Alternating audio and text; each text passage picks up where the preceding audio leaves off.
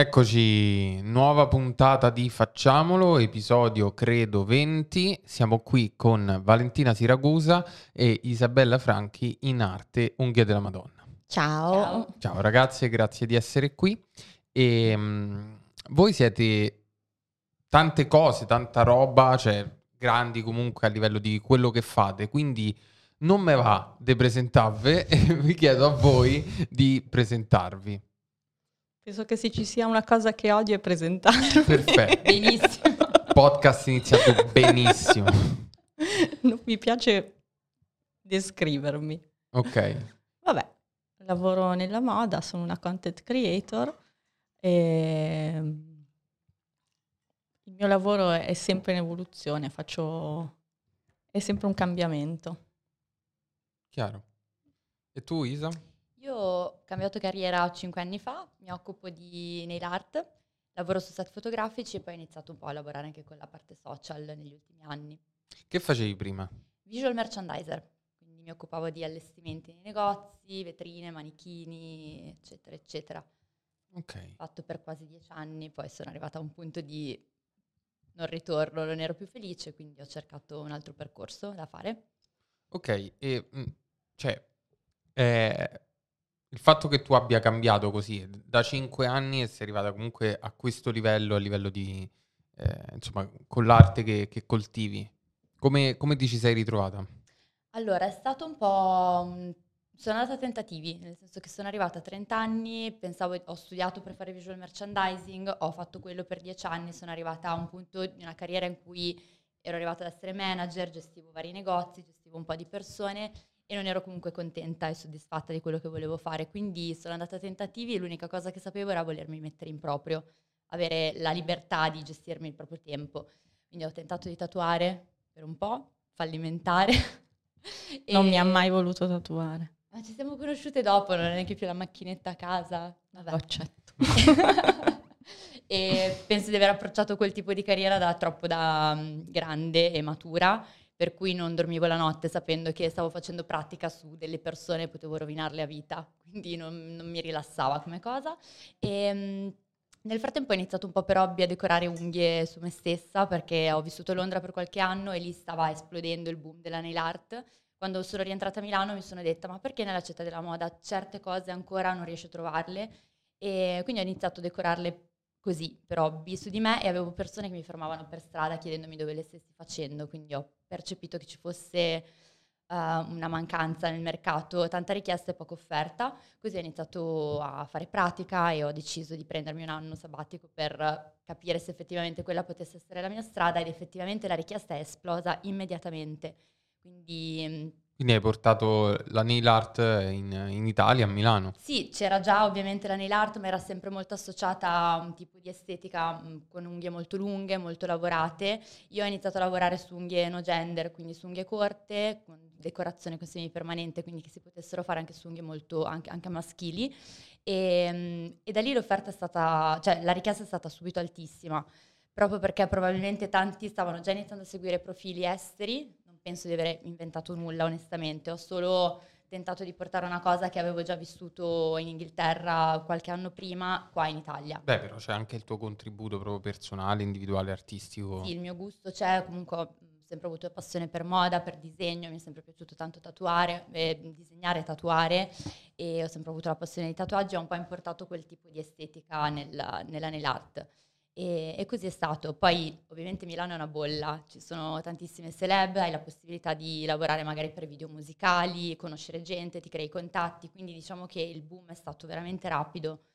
E poi durante il periodo di pandemia in cui eravamo tutti fermi ho iniziato a creare tutorial sui social, su Instagram e, e da lì è partito poi tutto.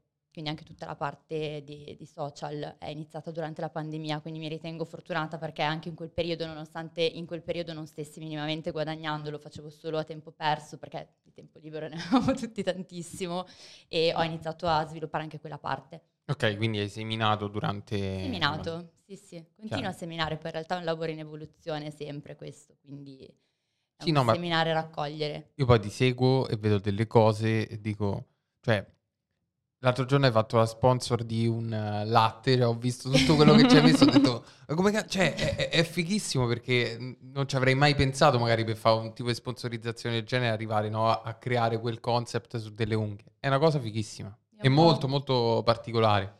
Sì, ho sempre avuto un po' l'ossessione delle miniature in generale, cioè sono una di quelle che colleziona i mini barattolini travel size quando viaggio, eccetera, quindi penso di aver un po' trasferito quella cosa nel, nel mio lavoro.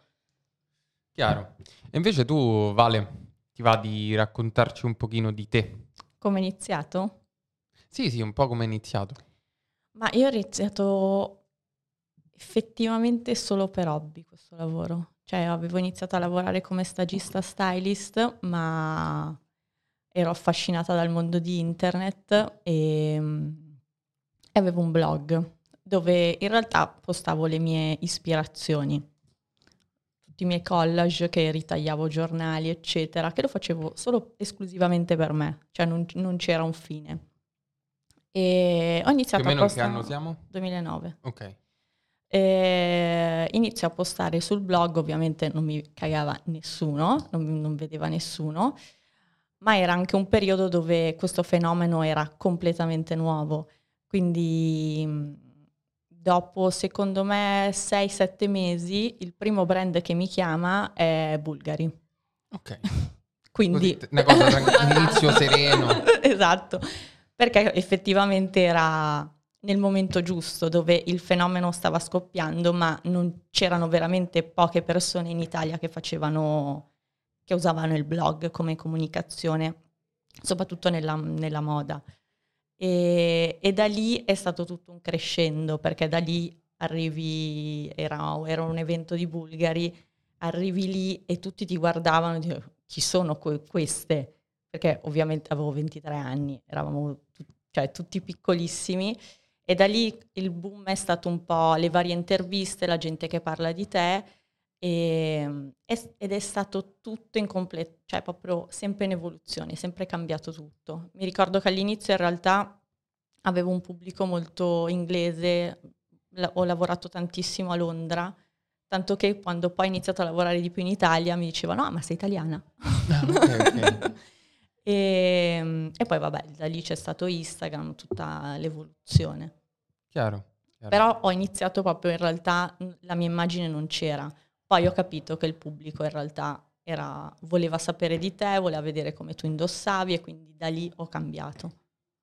Quindi hai vissuto un po' il ponte, diciamo, da anche un po', immagino, tutto il processo, il giudizio, la visione che c'era sul content creator, la blogger, eh, rispetto a queste cose, anche tutti i pregiudizi, perché sì, sì, sì, sì. scommesso cioè, su, sull'Instagram marketing, in generale sul social media marketing, in generale su quel tipo di promozione e divulgazione.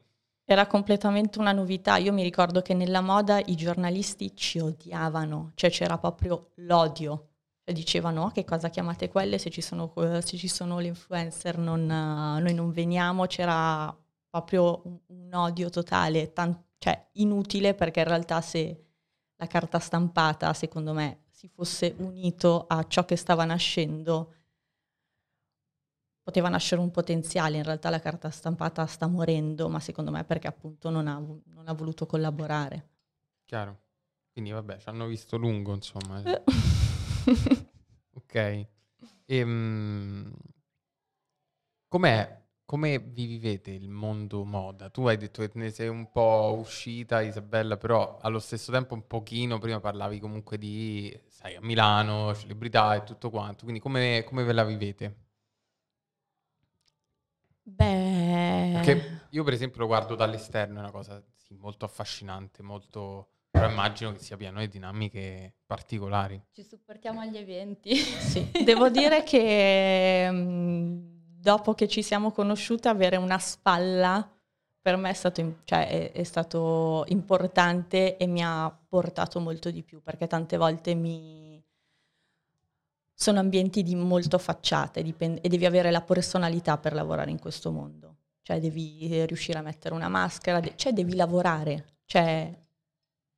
Quindi c'è molto, un po', un pochino, cioè molto, c'è un po' magari quella cosa un po' alla Los Angeles, alla Hollywood che, che si dice in giro che è tutto molto convenzionale, no? Sai la cosa, ah, ci becchiamo a cena, facciamo questo, facciamo quest'altro, che è solo semplicemente per eh, dare un là a quello che può essere un rapporto, ma non è mai un rapporto Sì, concreto. devo, devo dire che quando ho iniziato, in realtà con le poche persone che facevano il mio lavoro c'era molto più community.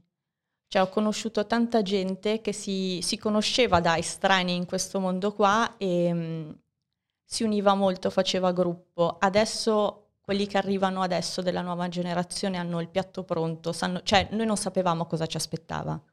Era tutto un crescere, era un, un E facciamo. creato. Certo, quelli che arrivano adesso sanno già che cosa, che cosa c'è, quindi anche pretendono, sanno già, ah, esiste questo, io arrivo e voglio questo. Noi non sapevamo che cosa, eh, era tutto un apparecchiare la tavola, cioè facciamo, facciamo, facciamo che, che arriva, ma non sapevamo che cosa. Chiaro. E tu, Isa? Va lo stesso, io sono arrivata che esisteva ovviamente già tutto, ma lo vivo come seconda parte del mio lavoro, nel senso che lavoro principalmente su set fotografici e poi quando succede di andare a un evento, eccetera, sono più che felice di andare. È anche vero che ti ritrovi in dei cicli in cui magari hai delle giornate con, durante Fashion Week, 4-5 eventi, uno dietro l'altro, dall'altra parte di Milano. Diventa tutto estremamente stressante, sembra che uno- una persona si lamenti di andare a degli eventi in cui fondamentalmente bevi gratis, mangi gratis.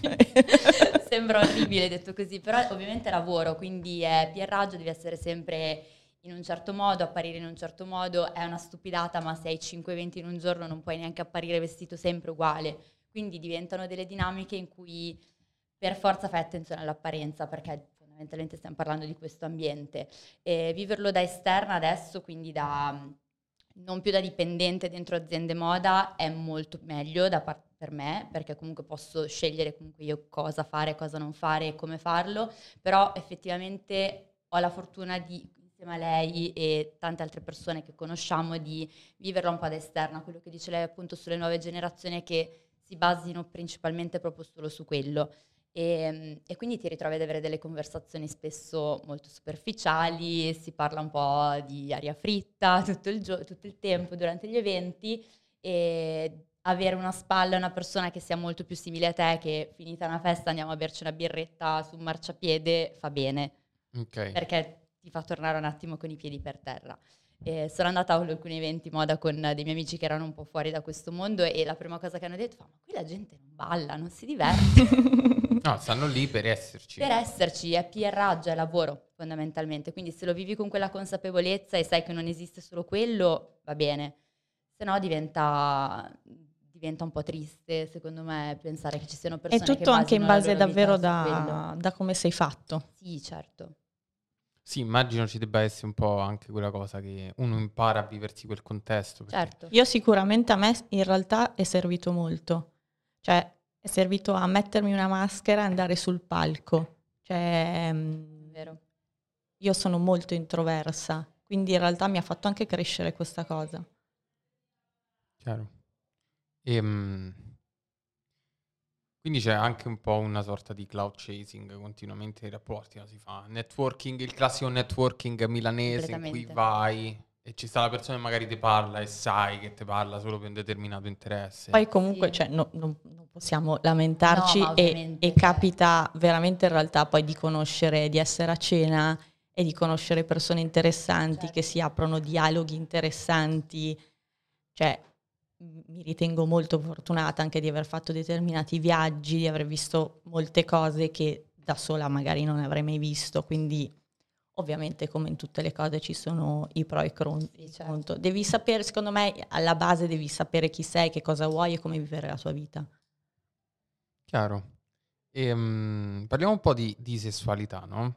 Mm. Io un po' sto un minimo minimo nel, nel giro eh, di vesticciole, cose così, un po' di questo tipo. e Ho visto che è molto innestato con la questione moda. Quanto secondo voi c'è la, la, la questione moda e la questione sesso si intersecano? Soprattutto qui. Io non lo so se sono innescate. Secondo me Carnale è stata una festa che ha portato un po' questa cosa. Sto cercando l'approvazione nei suoi occhi. C'è molto poco di sessuale in una festa del genere. Appunto, però penso che sia l'unica festa che ha cercato di portare un po' in que- quel mondo lì, perché io in realtà la moda non la vedo per nulla sessuale. No, zero. Cioè, Zero. Ma Sono d'accordo su questo, ma penso anche che adesso sia un trend, esatto, Ok, ok. esatto. tanto un trend. No, probabilmente dalla mia prospettiva, io vivendo più questo mondo, vedo anche entrare magari un po' la, la questione moda, il vibe, la dimensione moda e dico, oddio, non è che... Certo, Diesel ha fatto l'invito delle- della penultima sfilata e c'era un anal plug Ok, e sta entrando in modo Però poi non c'è nella superficiale, non c'è comunicazione. poi- esatto, non c'è poi comunicazione. Bellissimo, io sono stata felicissima di vedere un anal plug in tutte le storie de- delle persone che seguo. Stupendo, sdoganiamo un po' di messaggi, però è comunque un po' fine a se stesso e sono consapevole che sia un trend. È un po' un voler apparire estremamente esplicito quando magari nella vita privata non lo sei, è sempre immagine fondamentalmente in quel mondo, quindi da un lato fa molto bene, credo, perché si stanno sdoganando certe cose e secondo me parlare apertamente di sesso fa sempre bene. E dall'altro, vivendoci all'interno, è- non c'è poi veramente chi crede in questo. ok. Anzi, da chi- più che non crede proprio sta lontano. Io, Sì. cioè, tutti i miei brief di lavoro è no foto sexy, Certo. no foto sensuali. 100%. Beh, secondo me mettono subito mani anni avanti. avanti, esatto. Quindi è un discorso meramente estetico e quasi appunto e strizza l'occhio a quello che è il trend. Poi magari il fatto che stia diventando un trend può essere una cosa a favore, Super favorevole a quella, alla cosa. Sì, anche se penso che se c'è solo il punto di vista estetico e ehm, non c'è magari la comunicazione, la divulgazione dietro, ci sia, rischi un po' di fomentare quella che è la cosa, la visione che c'è di, di tutto il mondo magari un po' più esplicito sessualmente, che è quella visione bigotta e la gente dice, ah, questa roba di adesso, questi giovani zombie. A me, a me più volte commentano Giovani giovani zombie. zombie. Giovani Cazzo, zombie. Gordino, Boh. lo so, Ah, però... bello Giovanni. insomma. Sì, sì, sì. Lo accettiamo così com'è. Sì, però in generale penso sempre, appunto, viviamo in un paese estremamente chiuso da questo punto di vista, anche solo vedere sex toys, incuriosire anche solo una persona su 10.000 fa bene, perché magari quella persona su 10.000 inizia ad incuriosirsi, ad informarsi e magari appunto ha visto questa cosa in una sfilata o una festa, però inizia poi ad informarsi e seguire dei profili. Sì, sì, il fatto che sia un trend, magari dice, ah, un bene." trend, che figo, che cos'è? Magari si Esatto. interessa solo, magari solo per la scopre- visione che, che è un trend, però Esatto. comunque si avvicina in qualche modo. Sì, è come se appunto la parte estetica possa in un certo senso tirare a sé in modo più o meno indiretto Mhm. verso quel tipo di mondo. Abbiamo visto pure un botto, cioè adesso magari se andiamo lato Sanremo c'è un sacco questo tipo di, Certo. di ricerca. Eh, magari Achille Lauro prima, Rosa Chemical adesso. C'è questa, c'è questa proposizione. Certo, però penso sempre che per quanto sia palese che molte cose siano fatte solo per spettacolo, facciano comunque bene, soprattutto un pubblico come quello che guarda Sanremo, un pubblico Rai, una TV nazionale, vedere sex toy su un palco, probabilmente pochissimi se ne sono accorti perché hanno Infatti tagliato stavo, la scena infatti stavo subito. dicendo, bisogna capire chi l'ha visto. solo noi che già sappiamo. Sì, sì. Però comunque fa parlare, fa incuriosire le persone Sì, sì. e può, può portare del bene. È una cosa più univoca, fa bene all'artista come fa bene al Certo. concetto. Poi immagino tanta gente che, che ha visto Sanremo eh, quando escono fuori appunto i toy, il frustino, quello, quell'altro, il tipo di outfit così, sia stato bello intenso. Anche i testi delle canzoni si stanno evolvendo in Sì. quel senso, in tantissimi, cioè prendi Annalisa adesso, prendi Rosa Chemical, Nasca, cioè in tanti stanno portando i testi a un sesso molto più aperto, liberatorio. Sì, sì, che è una cosa che c'è sempre mancata in Italia, anche perché mh, in italiano cantare di, di roba di sesso è sempre un po', Certo. un po' stranuccio. Cioè, è una lingua che si adatta poco, fa un po' cringiare se parli di sesso in modo esplicito, immagino tipo un, eh, testi R&B che si sono sempre fatti in America, super Certo, espliciti. o hip hop, si parla di sesso da vent'anni e qua in italiano ovviamente è sempre più complicato. Mm-mm. O si tende sempre a finire sulle solite frasi fatte, ecco. Le solite un po' trap. Sì, esatto. A proposito di toys, ci siamo andati a finire. Ne fate uso? Sì. Sembra una droga, ne fate uso. Siamo drogate. Siamo drogate dipendenti. sì. Che toys usate? Vi va di parlarne? Facciamo un po' di Io, divulgazione. mm, ne ho un po', ma uso un classicone perché è quello con cui, cioè abbastanza piccolo, con cui in realtà mi scopro Ok. e gioco. Non mi, non mi piace ehm, tipo il succhia clitoriche e così, non mi piace, cioè non mi piace la cosa immediata, non mi piace la cosa automatica, mi piace sempre comunque giocare. Ok. Che cos'è? Un bullet? Che cos'è? Sì. Ok. Eh, ottimo. Eh, Sono super contento che sia uscita fuori questa cosa perché eh, quando mi chiedono magari qual è un primo toy per vulva, il bullet secondo me è una roba perché prima esperienza magari quella che può essere la, la vibrazione e poi è molto esplorativo. Perché rispetto al succhiaclitore o ti mette lì 30 secondi, uno viene, si mette a No, no. dormire, a guardare TikTok, quel che sia, è un qualcosa che coltiva un po' di più il rapporto col, col proprio corpo e col proprio genitale. Sarebbe un, un bullet, eh, proiettile, spiego, eh, che vibra. Molto Sì. semplice, molto piccolino e modesto. Sì. Non impegnativo, anche da viaggio. Se vuoi adesso c'è la lista. Vai. No, ne ho provati tanti, sono appassionata, ho un cassetto delle meraviglie a casa con penso qualsiasi toy esistente. Eh, prediligo il wand Ok. e forse per pigrizia, perché ho sempre avuto molta difficoltà a raggiungerlo e con quello ho trovato proprio l'apice del piacere. E sto tentando adesso di non usarlo più e di provare altro. Anch'io sono d'accordo con lei sul succhiaclitoride, è troppo immediato, perdi la magia di tutto. Ehm, quindi sto iniziando probabilmente adesso a scoprirmi di più cercando di evitare quello perché era diventata una cosa estremamente automatica anche con eh, il mio ex partner era un ok usiamo questo 5 minuti sappiamo che succede tutto quello che deve succedere bella lì e quindi sto adesso cercando di limitare l'utilizzo Ok, ma ti è mai capitato per esempio di sentirti in un certo senso dipendente per quanto riguarda il raggiungimento dell'orgasmo? 100%. Sto lavorando anche in terapia per questa cosa perché sono sempre stata molto complessa, ho- faccio molta fatica a liberare la mente in quelle circostanze, nonostante mi sia sempre considerata estremamente esperta dal punto di vista sessuale, molto aperta, ho sempre parlato apertamente di tante cose, convinta di sapere cosa volessi. Ehm, mi sono poi ritrovata a riuscire a raggiungere l'orgasmo solo ed esclusivamente con quello. E quindi adesso sto lavorando su questa cosa cercando di riscoprirmi anche con mani, sesso orale e tante altre cose. E perché diventa una cosa automatica, meccanica, cioè sai che utilizzi quello 5-6 minuti, fai le tue cose ed è tutto finito, quindi perdi un po' la magia e soprattutto con un partner diventa veramente complicato riuscire a raggiungere un orgasmo. Sì, perché diventa eh, esclusivamente legato a quello. Eh sì, Ma la cosa del, diciamo che il, ehm, sembra, poi non ci stanno ricerche troppo efferrate sulla cosa, sembra che succhia clitoride e wand siano un po' pericolose sotto questo, cioè senso sono toy meravigliosi, super funzionali, super divertenti potenzialmente se fanno Sì. per la persona che li usa, però utilizzare solo ed esclusivamente quei toy porta a... a non raggiungere l'orgasmo Sì, con perché c'è proprio mani. un'abitudine fisiologica, Certo. come la persona che so, eh, mi viene in mente l'esempio con la Muay Thai, impari a tirare tibbiate, condizioni la tibia, senti molto meno dolore ed è... Sì, perdi forse di sensibilità effettivamente ad un certo Sì. punto. Sono toy talmente potenti che poi devi riuscire a recuperare la sensibilità smettendo di usarli o comunque È alternandoli un ad altre discorso cose. di abitudine a quella stimolazione e riconoscere quella, associare quella stimolazione a- a- al modo con cui arrivare all'orgasmo. Mm. Motivo per cui poi una mano non fa quel tipo di vibrazione, non fa quel tipo di... non c'ha quel tipo di dinamica proprio anatomica e quindi uno poi dice cazzo non, non riesco. Certo, sì.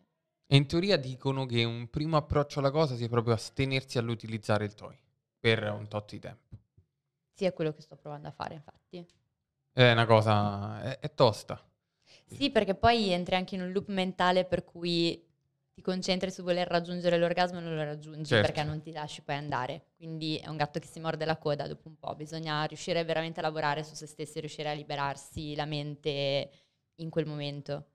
Eh, ma l'approccio esplorativo che menzionavi tu e che menzionava anche Vale, secondo me sono, possono essere un po' la chiave. Cioè prendere, ristrutturare un pochino la masturbazione, farla passare da un discorso di raggiungimento dell'orgasmo, ma anche il sesso più a un discorso di sensazione, Sì. ascoltarsi, eh, più verso il piacere che verso l'orgasmo. E ovviamente non- non sto promuovendo, faccio un piccolo disclaimer, il non utilizzo dei toy o, la, o il discorso No, i toy sono pericolosi perché ovviamente sono stati fatti studi su studi riguardo per esempio a quelli che possono essere dildo e cose del genere, non è che eh, i falsi miti, ah, sono abituate ai dildo grossi così, quindi poi quando vanno con un uomo non No, sentono... però ci sono molte, soprattutto donne, che cioè, era un tabù. Sì, questa sì, cosa, invece no, in realtà è scoprire il proprio corpo, cioè lo fai perché sco- inizi a, scop- a sap- a scoprire cosa ti piace. Sì, sì, assolutamente. E sono, cioè, l'uomo che fa, l'uomo etero, prevalentemente che fa resistenza di fronte a un toy, è un uomo che tendenzialmente un toy non l'ha mai provato. Perché, Ah, l'altro, ne parlavamo tempo fa, mesi fa, con, con Harry del- dello spinner. Eh, cioè, l'uomo che si compra uno spinner, si compra un toy, qualsiasi esso sia per bene, capisce poi, provandolo, che innanzitutto non è un sostituto di una persona, perché Certo. quella poi è la prima paura, no? Oppure un qualcosa che può minimamente andare a compensare l'assenza. Magari uno se piano spinner sta a posto A tutta la vita, cioè, certo. eh, sarebbe facile, con 35 euro stai una crema, e invece no, e invece E purtroppo... vai all'altare con il toy. Esatto. sì, capito? E, e invece è una cosa che può essere molto piacevole, molto divertente, un qualcosa che ti può far mh, scoprire anche quella che può essere altre dimensioni, la sessualità, il corpo, il genitale, però poi alla fine della fiera una persona è una persona. Sicuramente. Sì, sì, assolutamente. E mh, il sesso in generale, visto che ci siamo, come ve lo vivete? Tu prima, Isa, hai detto non guardare subito. Eh, volevo capire chi voleva rispondere. no, no, ti ho puntato perché prima, per esempio, hai detto di vivertelo. Hai detto un po' che c'è avuto questo contrasto, no? Rispetto a quello che pensavi di te stessa e poi... Sì, sono sempre stata una persona sessualmente molto esplicita, nel senso che mi piace parlare di sesso, penso sia uno dei piaceri della vita, quindi ti posso parlare di sesso come di mi sono mangiata una pizza buonissima ieri sera. Per me è veramente la stessa cosa e mi è capitato spesso di trovarmi davanti delle persone, delle mie care amiche, un po' in imbarazzo la mia apertura da questo punto di vista, perché molti pensano che siano cose estremamente riservate e che è giusto che rimangano tra le mura di casa. E, e ho sempre pensato negli anni di avere una consapevolezza di me stessa, di che tipo di sesso mi piacesse, tale da sapere che è quello, voglio quello, esigo quello, non esiste altro. E questo mi ha portato a una chiusura, in realtà, nei confronti del- della, della sessualità, perché eh, mi aspettavo poi di trovare partner che mi dessero esattamente quello e di andare poi quindi anche in fissa mentale con persone perché mi riuscivano a dare quello e non, non trovassi niente di meglio attorno. E quindi mi sono resa conto di avere questo limite e ho cercato di, appunto, di allargare un po' i miei orizzonti e di capire che esiste anche altro e che devi capire che persona hai di fronte, ogni rapporto è diverso, ci si deve scoprire, la comunicazione è fondamentale, dirsi nel momento cosa piace e cosa non piace. E questo fino a poco tempo fa non lo, non lo facevo. Quindi sì, ne parlo molto facilmente, ma mi sono resa conto di essere molto chiusa in, base, in merito a quello che effettivamente volessi e mi desse piacere. Quindi Chiaro. sono in evoluzione, Che comunque è una cosa sempre bellissima. sempre positiva. Sì, Sempre in evoluzione. sempre. Sì, l'avete detto, l'avete espresso su più concetti, questa cosa è molto bella. Ma sì, perché se ti blocchi, noi cambiamo sempre, soprattutto... E anche i partner conquistiamo. E che anche i sono sempre partner, diversi. esatto, cioè io sono stata in una relazione di dieci anni, tra cui un matrimonio, e ovviamente parti essendo una persona e si evolve, si cambia e si può diventare diversi, per cui anche tutta la parte sessuale può cambiare e non è detto che poi sia una cosa che ti va più bene. Quindi sì, mh, è sempre per il meglio alla fine. Chiaro. Ehm, tu, Vale? Io, mm, io sono sempre stata curiosa davvero fin da piccola. Io mi ricordo che in adolescenza aspettavo che i miei andassero a dormire per guardarmi porno, cosa Ok. che adesso invece non, non faccio più, adesso vado solo di fantasia.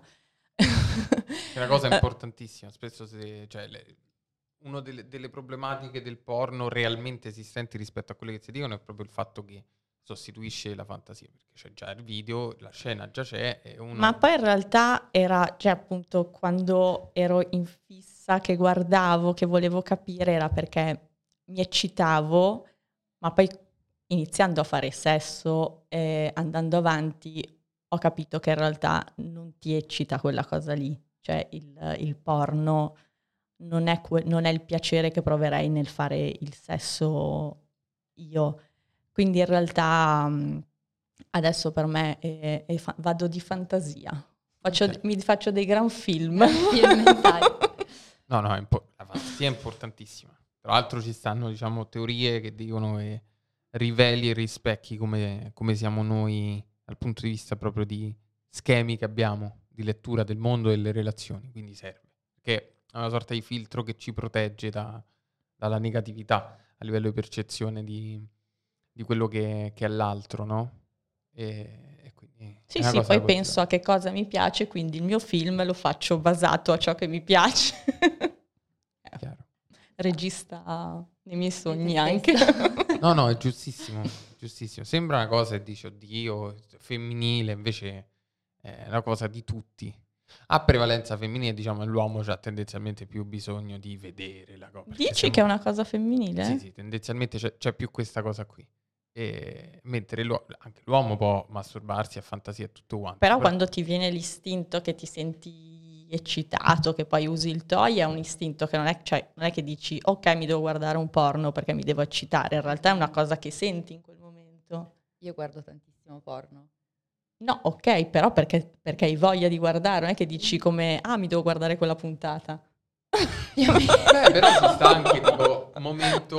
mi manca, è uscito Cioè, il nuovo mi capita podcast. mai magari di approcciare la masturbazione in modo rutinario? Tipo ci sta un momento, c'è anche un minimo di Ah, que- eccitazione, non quella cosa e dici ok, guardo un porno, vedo questa immagine oppure viaggio con la fantasia. Ah sì, cioè, quello sicuramente. O la mattina o la sera quando mi metto a letto mi viene... Sì? Sì, ogni tanto anche il pomeriggio, vabbè sì. Io pure sono tipo da tempo lì, quando, quando mi metto a letto per dormire, prego, Dormi. ah, che bello. Eh no, io ci sono certe... mai. No, io invece ci sono certe volte che mi sono messa... Perché dopo dormi meglio effettivamente. Eh, sì. È come quando fai sesso, dopo dormi, guarda, bello beato. È vero? Bene. Ehm, ok. Io vedo spesso una rubrica di, di Valentina, no? Mm? eh, in cui chiedi, cerchi di andare molto più sul versante umano, no? rispetto magari a quello che può essere l'approccio eh, di Instagram, che è molto estetico, della moda, che è molto, che è molto estetica, prevalentemente. E dici un po', che intento hai dietro quella cosa? Ehm, sono studi antropologici. Ok, Cerco di, mi, mi piace, io mi analizzo molto, mi analizzo tantissimo e analizzo e mi piace anche capire cosa c'è dentro- dietro la testa delle persone. Quindi in realtà mi piace dietro una domanda che può avere mille risposte, capire che cosa, che cosa percepisce anche la gente e anche come, come la percepisce il mio pubblico, perché poi penso di avere il mio pubblico che può essere diverso da, da altre persone. E, e la cosa mi piace molto. ok, ok, chiaro. Invece, mh, tu hai mai provato cose del genere, diciamo, a spostarti più sul versante magari di, di contatto Più umano? personale dici? No, in realtà col mio profilo mh, tendo sempre, proprio perché non, um, lo so, Instagram l'ho sempre vissuta come cosa laterale alla mia professione, quindi tendo a mantenere quello. Ho fatto qualche sondaggio per capire se avesse interessato di più magari la vita personale, ma in realtà mi seguono per i tutorial che Ok. faccio, quindi Sai, ma guarda che questa è una cosa... assecondo quello che vogliono. Sì, sì, è E- anche una cosa liberatoria secondo me. eh, Sì, da un lato sì, perché ho sempre trovato molto complicato espormi sui social, cioè il fatto di dover parlare, dover farmi vedere, l'ho sempre trovato molto difficoltoso, ho sempre avuto un'autostima molto bassa, quindi mi ricordo che la prima volta durante la pandemia in cui mi hanno, un brand mi ha chiesto di fare delle storie parlate, mi sono fatta due shot di, di whisky. C'è state che avrò ripre- sbiascichi. cioè, le avrò riprese 20 volte guardandomi dicendo no, non mi piaccio in camera, non riesco a vedermi, mi sento... Non, non- non mi sento io in questo momento e quindi ho cercato di poi trovare una mia chiave per riuscire ad utilizzare i social perché non sfruttare quello strumento sarebbe nel mio caso stupido perché comunque mi rendo conto che c'è tanto seguito, la gente ama quello che pubblico, però ho dovuto trovare una mia chiave di lettura, quindi tendo a non parlare, non espormi troppo, mi piace più la parte estetica o comunque di tutorial e artistica, diciamo, ho cercato di dare quel tipo di, di chiave lì al mio profilo. Ehm, Però mi incuriosiscono un sacco le domande che fanno lei, ogni tanto ci provo, ma non, non riesco ad avere quella, quella sveltezza, quella rapidità nel rispondere. Poi mi rendo conto che sto lì dieci minuti a tergiversare su una domanda e dico no, sto scrivendo delle cavolate e quindi poi non, perdo tempo e non lo faccio. Sì, in effetti ho un pubblico che alla fine poi, ris- cioè tante sì. volte risponde con quello che era il mio fine, anche Vedi. se lascio la domanda aperta. Eh, ma perché ognuno poi ha il pubblico che... No, è la bellezza della domanda molto aperta, no? Sì. Eh, c'è una grande varietà e anche una, una grande profondità. E, ehm, no, io su questo discorso delle, delle, domande, vabbè, lo faccio certo. due volte a settimana e ormai c'è una cosa che vedo molto... Io pure mi, mi autogiudico un sacco, eh, magari una risposta, ci vuole anche una determinata correttezza in una risposta. E quindi è, è, un po' una cosa. Sì, forse per me la mia paura è tanto anche quella del giudizio, cioè non mi sono ah, mai vista. Quello, sempre, quello sarà sempre. Mai, lo so, però appunto Beh. evito certe cose per non andare in sbattimento totale, tutto qua. Infatti, lato hater ne avete? Io ne ho avuto tantissimo nell'inizio. I giornalisti. Ah. Eh, però eravamo una novità, quindi in realtà mi ricordo che all'inizio ce n'era molto. Però in realtà ad oggi mh, mm, no, poco, pochissimo. Tu no? Io ho, ho limitato i commenti. Nel dubbio. Ho evitato che possano scrivermi certe cose perché tanto ci sto male io e non, non portano a niente di buono, è solo per gente frustrata. Sono engagement, eh? Io sono molto Ah, sì, sicuramente, vero, perché poi aspettano che tu rispondi. La mia salute mentale prima di tutto, quindi okay, no, me sta. la sono vissuta molto male. Quando ho avuto il boom, quando ho avuto a che fare con alcuni personaggi molto influenti, ho avuto veramente un'esplosione del mio profilo Instagram e lì mi hanno tartassato per mesi. Ma tipo? Non, insulti a caso, cioè non, non, meriti di fare quello, non sei brava nel tuo lavoro, fanno schifo i tuoi tatuaggi, ehm, una serie di tutto. E quindi non me la sono vissuta benissimo, devo essere sincera, ho deciso di... Sì, gli haters vanno senza, cioè senza senso Io, logico. Vanno sì, per... ammiro tantissimo le persone che si fanno scivolare queste cose di dosso. Io l'ho trovato molto molto complicato all'inizio, adesso ci convivo, però ho smesso anche di, non so, leggere commenti sotto post. Ma infatti ho, cap- ho scoperto cui... nel tempo che in realtà pochissime persone si lasciano scivolare le cose addosso e tantissimi eh. non guardano. Sì, sì, sì, che è un'ottima soluzione. Nel dubbio non guardano perché è... comunque ti, in qualche modo ti ferisce. Mm. Ed è assurdo perché pensi, cavolo, nella mia vita personale non mi interessa il giudizio di uno che mi passa di fianco e mi dice che schifo il tuo tatuaggio, ma sui social ti assorbi veramente l'odio di persone sconosciute. Eh, perché poi tra l'altro rimane. Toccano. Esatto. Quindi ho proprio smesso di, di leggere ogni tanto capita, ma poi passa. Facebook, per esempio, l'ho eliminato per quel motivo no, lì. Facebook è Otto, mamma, è, è, l'inferno, l'inferno dei boomer. A me, sì, mi, a me all'inizio sa... chiamavano fant- no, azzurrina, perché sono pallidina. Eccola. vabbè. vabbè, anche una cosa soft eh, per essere dicevo, sì, ovviamente lo dicevano in modo cattivo, ma io ho visto il lato positivo. Il lato positivo ovunque, Un fantasmino. no, su Facebook sono satanici. Sì, no, c'è il male. Infatti non lo apro più. Lo tengo solo perché ho il profilo aziendale, devo associarlo a quello, ma non lo apro da ormai forse più di un anno. Proprio che perché lì c'è sono, sono pazzi, sono peggio, pazzi, incazzatissimi, avvelenati, avvelenati stanno lì in pe- cioè che poi fatto... iniziano a discutere tra di loro e dici ma tutto questo tempo libero figlio mio dove cavolo lo trovi? Sì, no no so, so proprio io ho fatto un video di recente con VD sotto uno a coglione, cioè, ma così proprio easy, cioè non, non, c'era una minima, cioè secondo no, no. lui sei un coglione e lui l'ha scritto. Aveva cioè, bisogno di esternarlo, capito? capito? È tutto collegato. Sì, ma poi 35 commenti sempre alla stessa persona. Ma che t'ho fatto?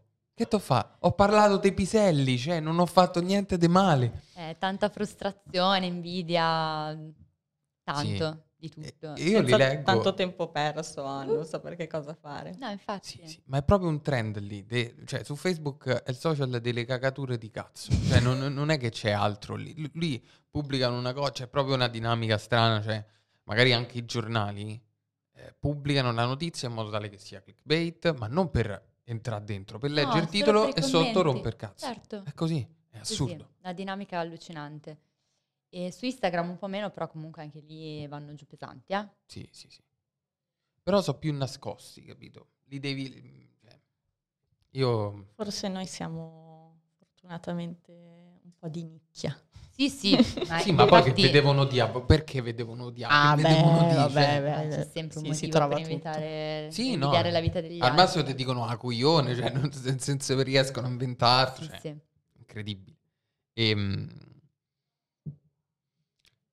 lato, lato sessuale vi siete mai esposte sui social? Cioè, anzi no, posto male la domanda, mi correggo. A livello di mh, sessualità, di sessualizzazione, di oggettivazione, vi hanno mai...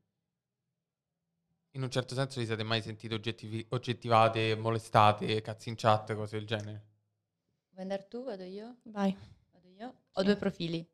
Quello di lavoro, Via della Madonna, in cui onestamente mostro veramente poco di me e quindi no. Anzi, lì ho tanto supporto quando posto foto mie, anche dove magari sono in topless in spiaggia e c'è sempre tanto supporto nella community, quindi da quel punto di vista no. Poi ho il mio profilo personale in cui mi piace pubblicare foto mie e sono molto a, a mio agio col mio corpo, per cui mi capita di pubblicare la foto in intimo piuttosto che boh, la foto con un vestito trasparente e lì Mm. tutti i giorni fotocazzi.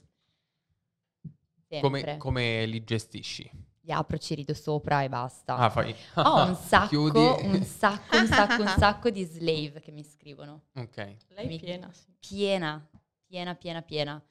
Nonostante io minimamente non abbia quel tipo di gusti sessuali, però evidentemente dal punto di vista estetico attiro quel tipo di persone. Quindi mi capita di leggere messaggi, ogni tanto li ignoro, ogni tanto rispondo per cortesia, però poi finisce in una chiacchierata e due risate. Cioè, tipo, Non- vorrei essere tuo schiavo e tu grazie. più o meno. Ok. Va bene, guarda, abbiamo più o meno gli stessi gusti, quindi non credo andremo d'accordo, cioè rispondo proprio così. E- Sono dalla tua parte. Sì, però no, non l'ho mai percepita sui social come una violazione, una mo- molestia, cioè Il discorso Apre- slave. no, il discorso anche foto Ah, cazzi. davvero? Sì, cioè ehm, è una cosa che mi dà fastidio, mi spiace per loro, apro, chiudo e finisce lì, non, ha- non ha- non l'ho mai percepita come Non è No. una cosa che ti triggera no, particolarmente. zero. Chiaro. Sai che anche io no. In realtà io ne ho mm, foto Tu così. feticisti dei piedi, eh. Io ho i feticisti dei piedi, sì. Io ho tutti... Beh, Tra l'altro tu sei free piede bellissimi. postaggio, cioè non è raro che posti i piedi. No, io non sono cultore, eh, però No, noto. sì, perché in realtà non... Ha dei piedi bellissimi, essere più stupida a non pubblicarli. Però non lo faccio con un fine.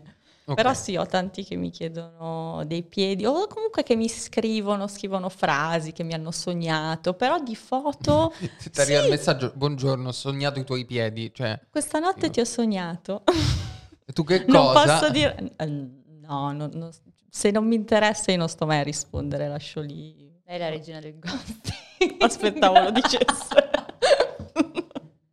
La regina e il gossip. Del Ghost. ghosting. Ah, del ghosting. Che è una so- cosa bruttissima. Però... Non è una cosa brutta. Io, vabbè, se non conosco posso anche ghostarti. Se conosco e c'è un- ti do una risposta, se la risposta non la capisci vai avanti e non ti... Vado di go. Io una volta te lo dico quelle buone, poi non mi piace essere cattiva. Quindi piuttosto ignora, che è peggio. Ma no, perché non ignoro, perché io le cose le dico, poi non le ripeto. Ok, quindi tu ah, cioè, dici a quella persona questa cosa non mi va bene, questa cosa non mi piace. Sì, sì, metti che faccio un date con una persona, non va bene, lo dico, poi se continui, eh, Ti rimani ignoro. Ti ignoro. Ok. Vabbè, allora non è ghosting. No, cioè, eh, è no, ghosting eh, preventivato, cioè avvertito, cioè c'era tipo Io ti ho avvertito, se, se tu Se continui, sei recidivo, eh, ti, basta. ti- ti lascio lì. Non, non- non voglio essere cattiva e non voglio neanche in generale dire qualcosa che magari un'altra persona può percepire in modo diverso, quindi io te le cose te le dico chiare, poi dopo... ok, ti lascio lì. Mi Sembra un approccio super sano, cioè nel senso. Che tipo siete nei, nei date, nei primi appuntamenti? Devo andare io. Hai la tua serie di domande da raccontare. sì. Allora, io, io ho le mie domande, ho le mie domande da fare per capire se è una persona con cui posso andare d'accordo, se è una persona sana di mente. Vai, facci questo decalogo delle domande da fare alla prima uscita. Allora, sono... ehm, che rapporto hai con la tua famiglia? Bello questo. Bellissima questa da segnare. Chi sono i tuoi amici e com'è il rapporto con i tuoi amici? Perché penso che gli amici che ti scegli sono tutti una sfaccettatura di te e soprattutto il valore che dai agli amici è un valore umano che poi hai nella vita e sei contento della tua vita? La terza domanda, sono le tre domande fondamentali che poi ovviamente non è che le faccio una, ok, risposto due, risposto tre, però lì le metto dentro. Sono delle domande bellissime, Sì, secondo me, sì. proprio ti aiutano a capire un sacco. Sì, sì, sono domande da, da fare alla, alla prima uscita. E io aggiungerei pure qualcosina sul sesso, cioè proverei ad aprire un dialogo sul sesso per capire la persona come lo vive, per quanto Ah, non, non sia sempre sì, facile. di solito vengono sempre fuori, però quelle un po' in modo spontaneo. Prima cerco di, di Capire capire... se hai dei traumi da superare. Esatto. Come sono in- a livello psicologico. Mi sembra giusto. Tu Isa? Io opposto, eh, parlo molto direttamente di sesso. E- Ciao, cosa ti piace? sì. No, vabbè, adesso partiamo da una premessa. Ehm, ho sempre avuto relazioni molto lunghe, sono stata dieci anni con una persona, negli ultimi anni avevamo deciso appunto, nell'ultimo anno avevamo deciso appunto di aprire una relazione, per cui mio Tinder date era sempre puntato su sesso occasionale fondamentalmente. Per cui sono sempre stata molto diretta, perché di perdere tempo, non solo tempo, però anche solo dare false speranze a un appuntamento che potesse portare ad altro non era il mio obiettivo. Quindi ho sempre cercato di essere molto chiara ed esplicita da subito. E, mm, per rispetto sia nei confronti del partner che nei confronti dell'altra persona con cui vai a un appuntamento. Non sai mai se davanti hai una persona che si aspetta di trovare la donna della sua vita o di farsi una, una serata di sesso occasionale. Quindi sono sempre stata molto chiara, molto esplicita anche in quello. E, e poi ovviamente da che tipo di gusti e preferenze sessuali hai si capisce molto, anche dal modo in cui una persona ne parla, capisci subito se ci può essere quel tipo di intesa oppure no. Quindi sono sempre stata molto esplicita. Io e Chiaro. lei funzioniamo un po' al contrario da Sì, ho questo visto, punto di vista, dato opposte. tutte risposte speculari più o meno a tutte le domande. completamente. Fighissime. sulla- E poi siete super amiche. Sì, Questa cosa è una però sulla sfera intima siamo giorno e notte. Sì, completamente diverse. Io ho bisogno sempre, in qualche modo mi deve scattare la cosa mentale, se no può esserci un figo della Madonna, ma se non mi affascina la sua mente, non ho la cosa meccanica da andarci a letto. Cioè è una cosa E che... te la vivi bene sta cosa? Cioè non ti è mai capitato di pensare, oddio, eh, sono mangiato una bombata con una persona molto figa per questa cosa? Mm, Crescendo ogni tanto sì, cioè dico dimmi te, però alla fine è proprio è com- come vedo io, com- come vedo le cose, cioè non- se quella persona può essere figa, ma stiamo a fare il date prima e a bere un drink e ha risposto in un modo che non mi piace al cameriere, dico, cioè, non, non è un- cioè, deve esserci un qual, non è che mi deve raccontare realmente poi la sua vita e mi deve piacere e devo fare, però deve esserci qualcosa nel come mi parla che mi affascina. Ok. Quindi c'hai bisogno di quel link intellettuale. Sì, Super Sicuramente, ok. come sì. Ah, è bello anche che te lo vivi bene perché ci sono tantissime persone che dicono vorrei fare sesso occasionale sfrenato, totalmente estetico, senza questa necessità. In realtà va accettato. No, delle volte penso, cavolo, dai, la prima volta che ho fatto sesso era, avevo 14 anni e penso nell'arco di quei due o tre anni, ah, ma che bello, ero, cioè, ero proprio libera, cioè non, non me ne fregava niente di chi avevo davanti, però effettivamente non ho più 15 anni e ne ho 35. Cioè, c'hai altri. Mi sembra giustissimo.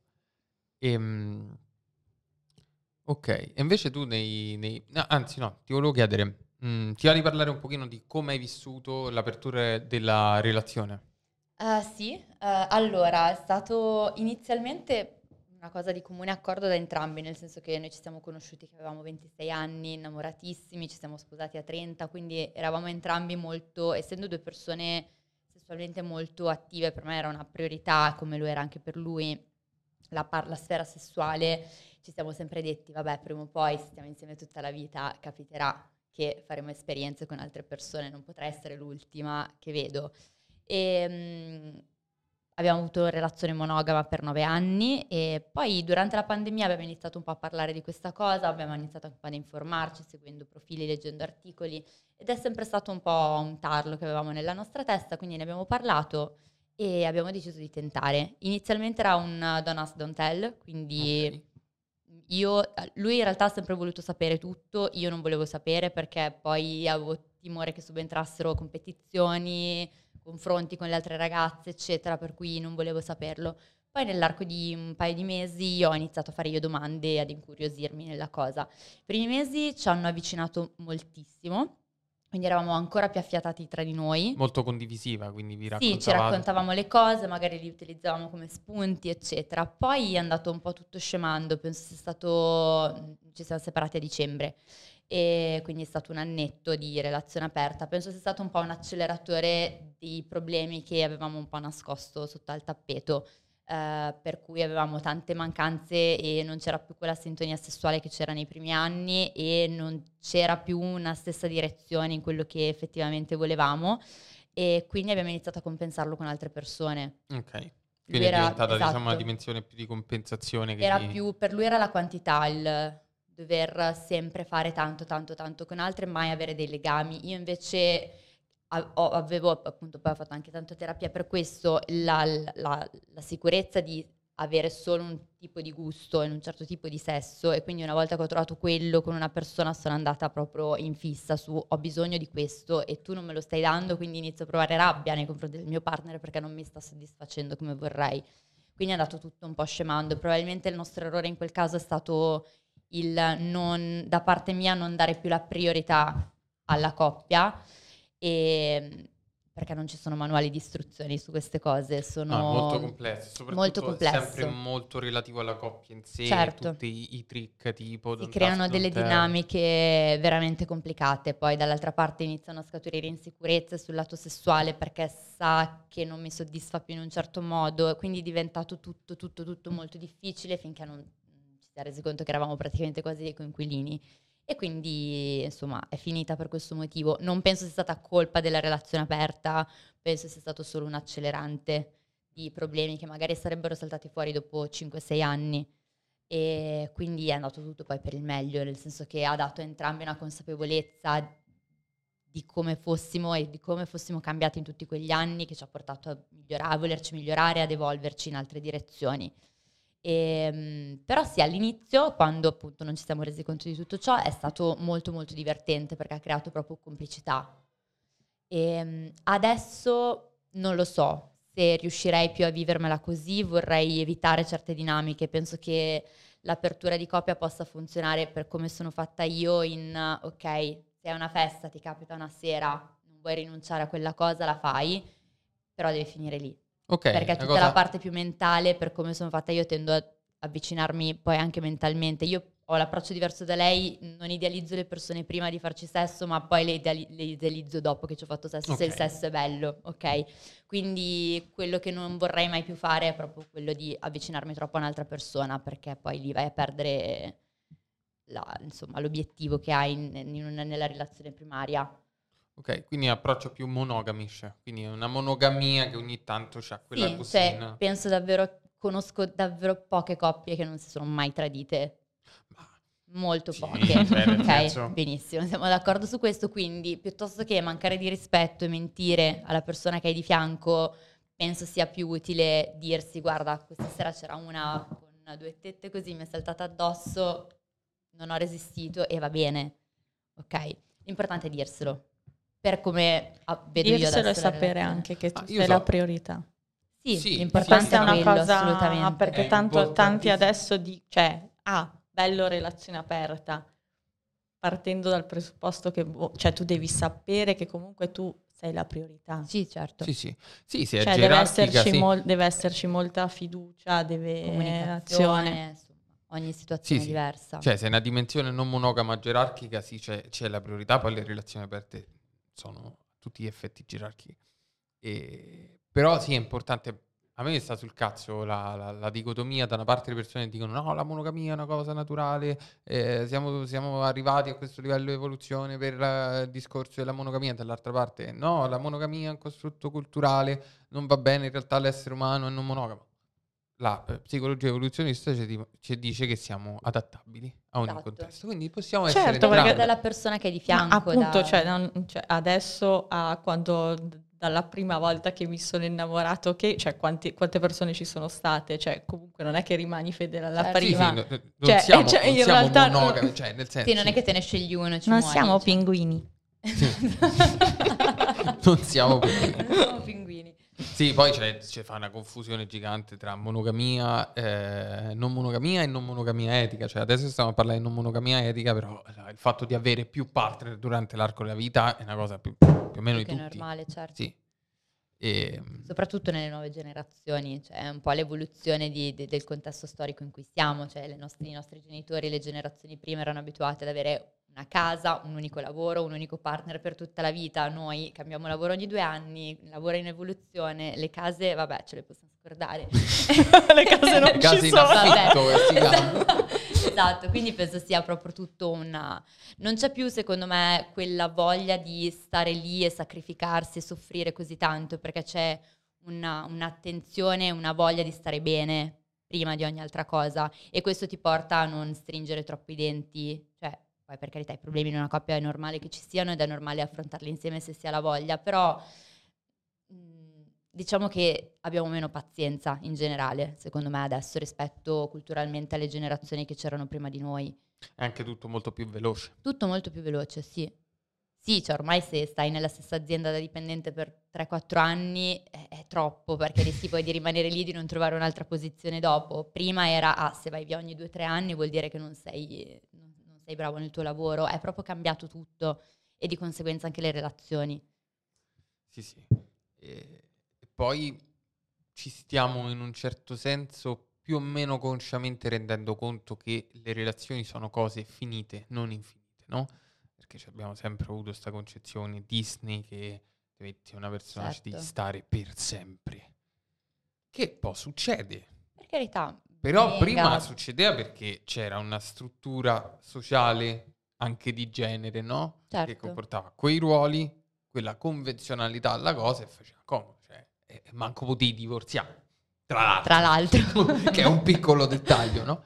E adesso invece, essendo tutto molto, cioè, essendo destrutturata il discorso di questo tipo di legame tradizionale, è molto più facile che ci sia una separazione.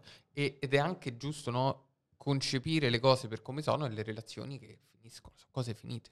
Cioè, Sì. finiscono sempre. A me una volta il mio terapeuta mi disse: è inutile che metti pathos prima di iniziare una relazione, una conoscenza di una persona, tanto sono tutte destinate a finire. Io gli ho detto: tacci tua, però c'aveva ragione. Però sì. Eh, c'ha ragione, però è brutto anche iniziare una relazione così. E questo Sì, porta molti a cosa- non volersi impegnare per paura Esatto. in realtà. Però mm, s- sì, sì, Sì, vero, sì, però allo stesso tempo c'è anche la questione, sì, adesso siamo un po' fobici delle relazioni, sta cazzo di cosa, non voglio una relazione. Voglio impegnarmi, non credo nell'amore. Sì, ah, non credo nell'amore che pace. Cioè, siamo 80 anni qua, cioè, innamoriamo se tu tre volte. Viviamo d'amore. Esatto. Questo è dopo i pinguini. eh. Dopo mi impegni a viviamo d'amore. e le sue uscite hippie ogni tanto. No, però è... Sì, c'è, c'è questa fobia, ma allo stesso tempo è un po' come il concetto della vita che finisce, no? Cioè, anche il fatto di riuscire a salire sulla ruota, salire sulla macchina, farsi il viaggetto. Certo, Eh, perché sono esperienze bellissime, ed è bellissimo Sì. viverle, assolutamente. Cioè, un po' un paradosso, dice, eh, la vita finisce, poi non siamo manco troppo legati, noi italiani, europei, occidentali, al concetto di vita che finisce. Speriamo sempre Mm. in qualcosa, voglio rincarnare in questo. Sì, ho capito, però fidate che secondo me scientificamente non te ci rincarni, quindi tocca un attimo godersi sta Secondo me vita. sei questo, non sei questo. Esatto, preciso. E quindi, cioè, un po' lo stesso discorso è con le relazioni, no? Cioè, anche se so tutte destinate a finire in un modo o nell'altro, vale la pena godersi. Assolutamente. E... ma direi, abbiamo chiuso, po- po- potremmo chiudere qua. Questa perla... Potremmo chiudere qua la parte seria, perché adesso arriva la parte cattiva. Ah. Allora... che paura, Livio. No, no, niente, niente di che. Mm, innanzitutto partiamo dalle esperienze bruttine. Faccio la rubrica su Instagram il giovedì che si chiama Esperienze bruttine in cui chiedo alle persone di raccontare un'esperienza imba- imbarazzante a letto. E quindi voglio almeno una da entrambe. Non non lo so, bruttine. Cioè, a, me ha fatto sorridere che nel momento dell'atto sessuale, mentre stavo venendo, proprio in quel momento gli è venuto il colpo della strega. E quindi io ero, ah! E lui, ah! E in che posizione siete rimasti? con il colpo? Io Cioè, so- come vi siete scastrati da questa- sotto di faccio, ah! Ah! Ah, io, no te. Dopo Eh, dici niente. chi è. Come. Come l'avete gestita sta cosa? Eh, eh, no, niente. Sul, momento sono stata lì un po' così, poi ho visto che aveva veramente male, ho detto, eh, vabbè. Ci ridi E è rido rimasto- sopra come tutto, tutte le cose co- Nudo sul letto col durello il colpo della strega e tu sei nata lì. Ok, perfetto. Il bello è che hai sorriso dicendo no, ma io bruttine non ce le ho avute. cioè. Ah! Ah! Ah! Tu Isa? E in realtà non ho avuto esperienze pessime, pessime, a parte una volta, ero mol- molto più giovane, ehm, tornavamo da una serata tipo che mi piaceva da morire, ci frequentavamo ogni tanto post serata, quindi nessun legame, ma io ero già con la testa su Marte, si è addormentato, Ok. era ubriachissimo. Come ci sei Ho rimasta? giustificato il fatto che fosse ubriaco nella mia testa, ma sono stata depressa per non so quanto, pensando, madonna, faccio schifo a letto, sono così noiosa, come addirittura cavolo fai ad? Però c'è che anche miseria. una. Guarda, io mi riuscivo ad addormentare mentre facevo sesso e mi riesco ad addormentare solo se ho accanto una persona con cui mi sento al sicuro. O solo se sei completamente su un altro pianeta per l'alcol. Sì, cioè, ecco. in quel caso era quello. Era Però non quello. sempre l'addormentarsi durante l'atto sessuale è qualcosa. Cioè, pure sta là e Dio. Vedi, ok. dovevo averti lì dieci anni fa. Scusa, Nelle ma questo si è addormentato. No, ma è una cosa È positiva. una cosa positiva se sei tatuaggio con te. No, ero ubriachissimo, però ovviamente nella mia testa sono partite paranoie di qualsiasi genere. Poi E anche lì, com'è stata la scena? Cioè, in che posizione eravate? lui sotto, Ok. ovviamente. Quindi io tu a un sopra, certo che già punto... non è una delle mie posizioni preferite, quindi ci stavo mettendo un sacco di impegno. E quindi poi Niente. l'hai guardato e hai certo punto realizzato... vedo che... Cioè, res- sai quando inizi ad avere quel respiro pesante? Ti stai- Bellissimo. No, bellissimo no. No, secondo me è una cosa... non lo consiglierei. Questa la racconterai ai nipotini, cioè... Sì, certo, e i mille nipotini che avrò. Ehm, sì, no, è stato un momento in cui era ovviamente luce soffusa, era, era tardi e ho cercato di capire che cosa stesse succedendo. Ho iniziato a sentire il rumore pesante, del, il suo respiro pesante e quindi ho iniziato a tirargli una gomitata. Ho detto, oh, E lui? L'unica, scu- l'unica scusa plausibile è sei morto. esatto, ti giustifico solo se stai infartando. no, si è mosso un attimo, ma era completamente ubriaco. E quindi gli ho chiesto, ma stavi dormendo? Ah no, no, ho solo chiuso gli occhi Ho- un ho attimo. riposato gli Stavo occhi, riposando certo. gli occhi, capito? Quindi vorresti tirare un pugno, non lo fai, vai in paranoia e basta, cioè ti metti di lato e dormi. Questo è quello che è successo. Però sto tornando. A livello di autostima proprio brutto. Sì, non... Mai bello. però dai, c'era l'alcol. C'era l'alcol. Ehm, Pensa, nonostante il fatto che Ha voluto comunque fare sesso. eh, anche se aveva sonno, eh, comunque sempre, io ti trovo sempre il lato, Lato positivo. positivo. Infatti dovevo avervi dieci anni fa, ragazzi, me la sarei vissuta meglio. Ok, domandine infamine. Avete mai mandato un nudino alla persona sbagliata? No, Sto pensando, forse sì, ma non lo so ancora. forse a me. No, nel senso che sì, potrei averlo fatto, persone che non so se hanno ancora le mie foto, se le hanno divulgate, non lo saprò mai, spero. E, però sì, adesso ho imparato a... Ma per sbaglio, tipo che No, no, c'hai la sbaglia- chat sotto. No, no, no, no, No, persone no, con cui... persona sbagliata, tipo che la stai mandando a persone Ah, per no, sbaglio. no, no, Tipo no. che tipo per che sbaglio- No, no. no. per non far nome. Salutiamo, beh. Vabbè, due volte gli è successo. E no, non mi è mai, mai successo quello. Sono sempre molto attenta. Dimenticato il nome di qualcuno portato a casa? Spero per te che quello di prima te lo sei dimenticato. No, purtroppo no. No, mai. No, ce l'hai sulla blacklist. Sì. A me sì è capitato. Qu- Questa non me la sarei Vedi? aspettata. Per Guarda come era andata Vale ha- finora. Eh, da ubriaca capita. Tenete una nota col body count. No. No. Ok. Dato il numero di telefono di sba- sbagliato di proposito. Sì. Sì. Ok, giocatrici. Fatto nel bagno della discoteca? Sì. Discoteca no, altri posti. Altri posti? Vabbè, tipo ristorante, bar sì, discoteca no. cose al ristorante sono due episodi di fila che esce fuori il ristorante. Bello È il figa. ristorante. Da capire. Discoteca è zozzo. Sono Invece il troppo- ristorante- è più Un pulito. più pulito. Cioè, que- ok, quindi è una questione anche di eleganza. Ovvio. Quanto sei moda. Fatto la cacca dopo la prima notte insieme. No, Sì. Ok. eh, io ho dei problemi in generale, No, quindi no. figurati. No, non mi faccio problemi da quel punto di vista. No, io faccio questa domanda perché secondo me il, il connubio cacca nelle, nelle relazioni, dopo quanto tempo, dopo la prima notte insieme, è sempre... Eh, è un- fa parte dell'intimità, dici. No, divide le masse. Eh, Cioè, È vero. è quella cosa che non, non sai mai se... Ovvio, dipende quanto sei, cioè quanta chimica trovi con l'altra persona, quanto sei in sintonia. Ma pure quanta cacca devi fare secondo me certo punto. Anche, cioè, nel senso- anche, sì, anche che tipo di sesso fai, cioè una serie di cose che possono portarti a dover andare in bagno. per forza. C'era Ad una certa. una ragazza americana tipo che si era da- trattenuta dei peti per due giorni perché stava con, con il ragazzo o con uno con cui stava uscendo gli è successo qualcosa di brutto a livello fisico. Non credo abbia perso la vita, ma gli Forse successo. avevo letto anch'io questa Oddio. cosa, non mi Sì, ricordo sì. cosa le fosse successo però. Riuscite a fare fact checking su sta cosa ragazza americana che si è trattenuta ai i peti. peti e gli è successo qualcosa di Sui brutto? peti ho più problemi che fare la cacca. La cacca ti chiudi lì, sei a posto, però qui- cioè, il resto cerco un attimo di trattenermi, almeno primo mese di frequentazione. Dopo tre giorni, boh, scusa. no, esatto.